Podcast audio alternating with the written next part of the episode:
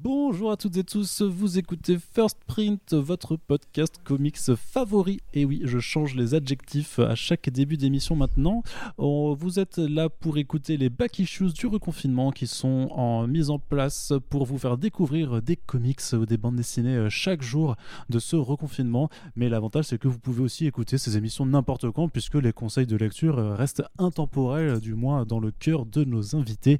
Et aujourd'hui, pour ce jour 3, j'ai le plaisir d'accueillir Océane. Bonjour. Bonjour Arnaud, comment ça va?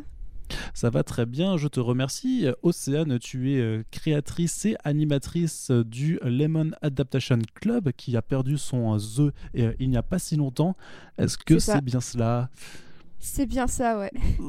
Alors pourquoi, pourquoi enlever le The quand même là? C'est une question que la France euh, se pose.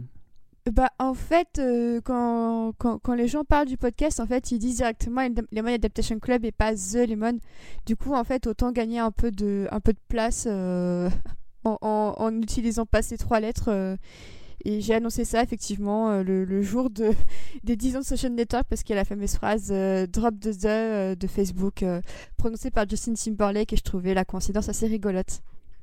Tout à fait. Et bien entendu, en fait, la vraie raison, c'est que c'est une euh, odieuse manœuvre marketing pour conquérir le monde. On, t'a, euh, on te voit, Océane, on sait ce que tu es en train de faire. Euh, quel est le programme pour, pour ce mois de novembre sur ce podcast? Le lien est d'ailleurs dans la description pour les intéressés. Alors pour Lemon Adaptation Club, donc euh, là, euh, je, fais une petite pause en plein milieu du montage de notre épisode sur euh, Tomorrowland de Brad Bird, qui est inspiré du land du même nom qu'on peut trouver dans les parcs de, Disneyland autour du monde. Et à, la mi-novembre, je vais enregistrer un épisode sur le géant de fer, d'après la nouvelle qui a inspiré le premier film de Brad Bird. Et peut-être un troisième sujet, mais ça, je ne suis pas encore certaine, donc je préfère pas trop en dire. D'accord, tu le gardes en surprise, c'est très bien et c'est compréhensible. Alors aujourd'hui, Océane, tu vas nous parler d'une série qui s'appelle Sex Criminals de Matt Fraction et Chip Starsky. Présente-nous un petit peu ce que c'est. Alors, eh bien, comme son nom l'indique, dans Sex Criminals, nous avons du sexe, nous avons des criminels et on a aussi, bah, en gros, des criminels du sexe. Alors, en fait, c'est tout simplement mhm. euh, l'histoire de deux individus qui ne se connaissent pas. Donc, euh, Suzy, euh, qui est une libraire, et soutient un libraire d'ailleurs en ce moment, et John, qui est un acteur. Et en fait, les deux se rencontrent et ils, réalisent qu'ils ont le même pouvoir, c'est-à-dire que quand ils font l'amour et qu'ils ont un orgasme, ils peuvent stopper le temps pendant une dizaine de minutes. Donc, c'est un pouvoir absolument cocasse qu'ils vont utiliser pour euh, tenter de sauver la librairie euh, de Suzy. Sauf que évidemment ça va mal tourner puisqu'en plus de ça il y a la police du sexe qui est là pour veiller un petit peu euh, sur, sur ce que font les individus qui ont ce pouvoir et pour éviter qu'ils foutent un peu le bordel dans le monde entier. Voilà, je pense que c'est un très bon résumé pour, pour commencer parce qu'après, vous vous en doutez un petit peu, ça part un peu en bordel et en grand n'importe quoi. C'est-à-dire que j'imagine que la thématique du cul est euh, fortement présente euh, dans tous les numéros, alors, puisque c'est euh, même un, élément de scénario plus qu'un plus qu'un simple gimmick. Bah c'est ça en fait, je m'attendais un peu à une avalanche un peu de sexe gratuit avec des planches hyper graphiques, mais en fait le, sexe est là pour montrer à quel point ces, deux ces deux individus qui ne se connaissaient pas, qui sont tous les deux un peu déprimés dans leur vie, parviennent à s'unir grâce à ça. Euh, en fait, ici, le sexe, c'est plus une arme que un moyen de s'avouer ses sentiments et euh, c'est ça que j'ai trouvé assez, assez intéressant. Et puis après, on se doute aussi que, euh, que Fraction et Starsky, ils s'amusent un peu avec toute la panoplie des jeux de mots possibles et imaginables autour du sexe. Donc, par mhm. exemple, on a une, une magnifique parodie porno de Barton Fink des frères Cohen qui s'intitule Arden Fink et signée des frères mhm. Ethan et Joel Cuny avec John Turner le au lieu de. et du coup, voilà, c'est un peu ce, mauvais esprit, mais on, on vire pas non plus dans le euh, dans le sexe à toutes les pages, quoi. Ça reste vraiment concentré autour de la psychologie des personnages. Et puis ensuite, évidemment, bah il y a, y a du cul parce que voilà, le cul fait partie de la vie de beaucoup de personnes, quoi. Et alors comment ça se traduit avec le dessin de Chizdarsky Est-ce que c'est quelque chose euh, qu'on peut quand même, euh, peut-être mettre dans les mains d'adolescents ou c'est quand même euh, très très explicite et c'est vraiment réservé aux seuls adultes? Alors, c'est quand même assez explicite et d'ailleurs pour la petite histoire, en fait, quand euh, j'ai emprunté cette BD dans la bibliothèque de Corentin, en fait, je m'amusais à surveiller euh, des, adolescents qui faisaient leur DST dans l'école de mon père. Du coup, euh, chaque mercredi, je me pointais avec des BD qui s'appelaient Sex Criminals et, je voyais que certains étaient assez intrigués par ce que je lisais et je peux les comprendre, mais je pense que c'est quand même à la portée d'un adolescent. Il y a même des pages un petit peu sex, sex education que je trouve euh, assez intéressante. Mhm. Euh, vu qu'aux États-Unis, on sait à quel point ça reste encore un sujet euh, hyper compliqué dans, dans, les écoles. Donc, je pense que quand on est ado à partir de 14-15 ans, on sait à quoi ressemble une paire de fesses et une paire de seins. Donc, ça peut se mettre dans les mains de, de jeunes assez tôt, à mon sens. Surtout que l'histoire est suffisamment bien construite pour qu'en plus on fasse un flashback sur l'adolescence sexuelle des deux personnages principaux et qu'on découvre un petit peu leur cheminement qui n'a pas été simple au début. Et euh, limite, ça peut aider les ados à se déculpabiliser aussi, à se dire bah non, je veux pas être un jeu du lit à, 16 ans. Regardez ces personnages aussi, bah ils ont galéré.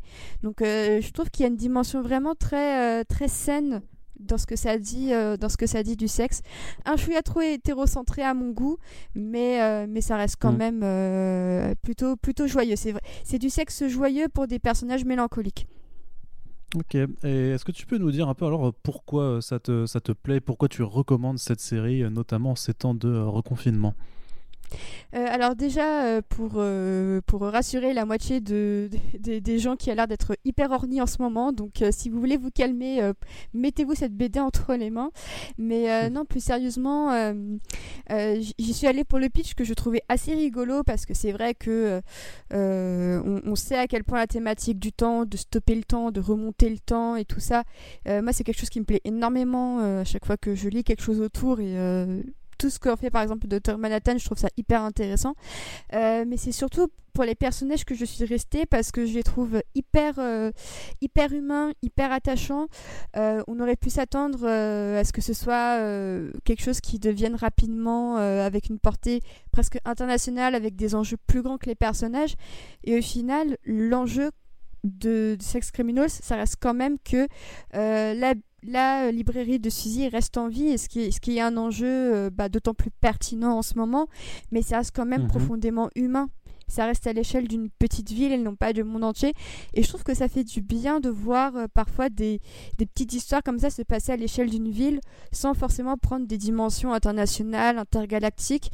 Et en fait, la BD garde les pieds sur terre et c'est peut-être ça aussi qui, qui, m'a le plus euh, séduite, c'est que euh, ça reste avant tout euh, l'histoire de deux personnes paumées qui découvrent certes qu'elles ont un immense pouvoir dont elles pourraient faire absolument n'importe quoi, mais qui mhm. décident de l'utiliser pour une cause hyper, pas banale, mais hyper belle hyper touchante. C'est vraiment une déclaration d'amour aussi aux bibliothèques et aux librairies. Et, et je trouve que c'est assez d'actualité, quoi donc une lettre d'amour à la fois, comme tu le dis, donc euh, au livre, au libraire et euh, un petit peu au sexe. Et j'ai envie de dire, dans la vie, entre le sexe et la lecture, est-ce qu'il y a vraiment euh, besoin d'autre chose Concrètement, je ne pense pas. Enfin voilà, c'est quelque chose dont, dont, on peut discuter. En tout cas, tu, as, tu as suivi en VO, tu t'es juste limité à la VF pour le moment? Petite question comme ça. Alors, alors, euh, j'ai suivi euh, la lecture avec les tomes que Corentin possède, donc je crois que euh, doit en avoir deux ou trois. Donc, je vais essayer quand même de terminer la lecture pendant le confinement parce que c'est vrai que le tome où je me suis arrêtée, il y avait quand même un immense cliffhanger et ça fait des mois que j'ai envie de savoir la suite.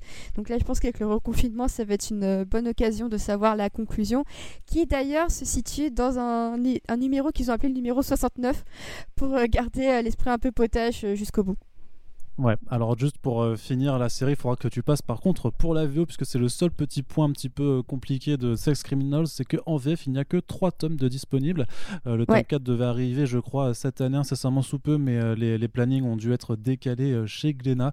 Donc il faudra encore un petit peu patienter, ce qui ne vous empêchera pas à la limite de découvrir les 3 premiers tomes, donc à 19,95€ pièces chez Glénat. Et qui sait, si vous êtes assez nombreux à, acheter la bande dessinée pendant le reconfinement, l'éditeur il verra peut-être le signe que le lectorat dont il a besoin est bien présent pour poursuivre la publication de cette série et surtout la terminer si cela est possible. Océane, je te remercie de nous avoir présenté cette bande dessinée pour ces back issues du reconfinement. On te retrouve donc dans ton propre podcast Lemon Adaptation Club et on se dit à très bientôt pour les prochains back issues du reconfinement si vous aimez ce format. Salut Salut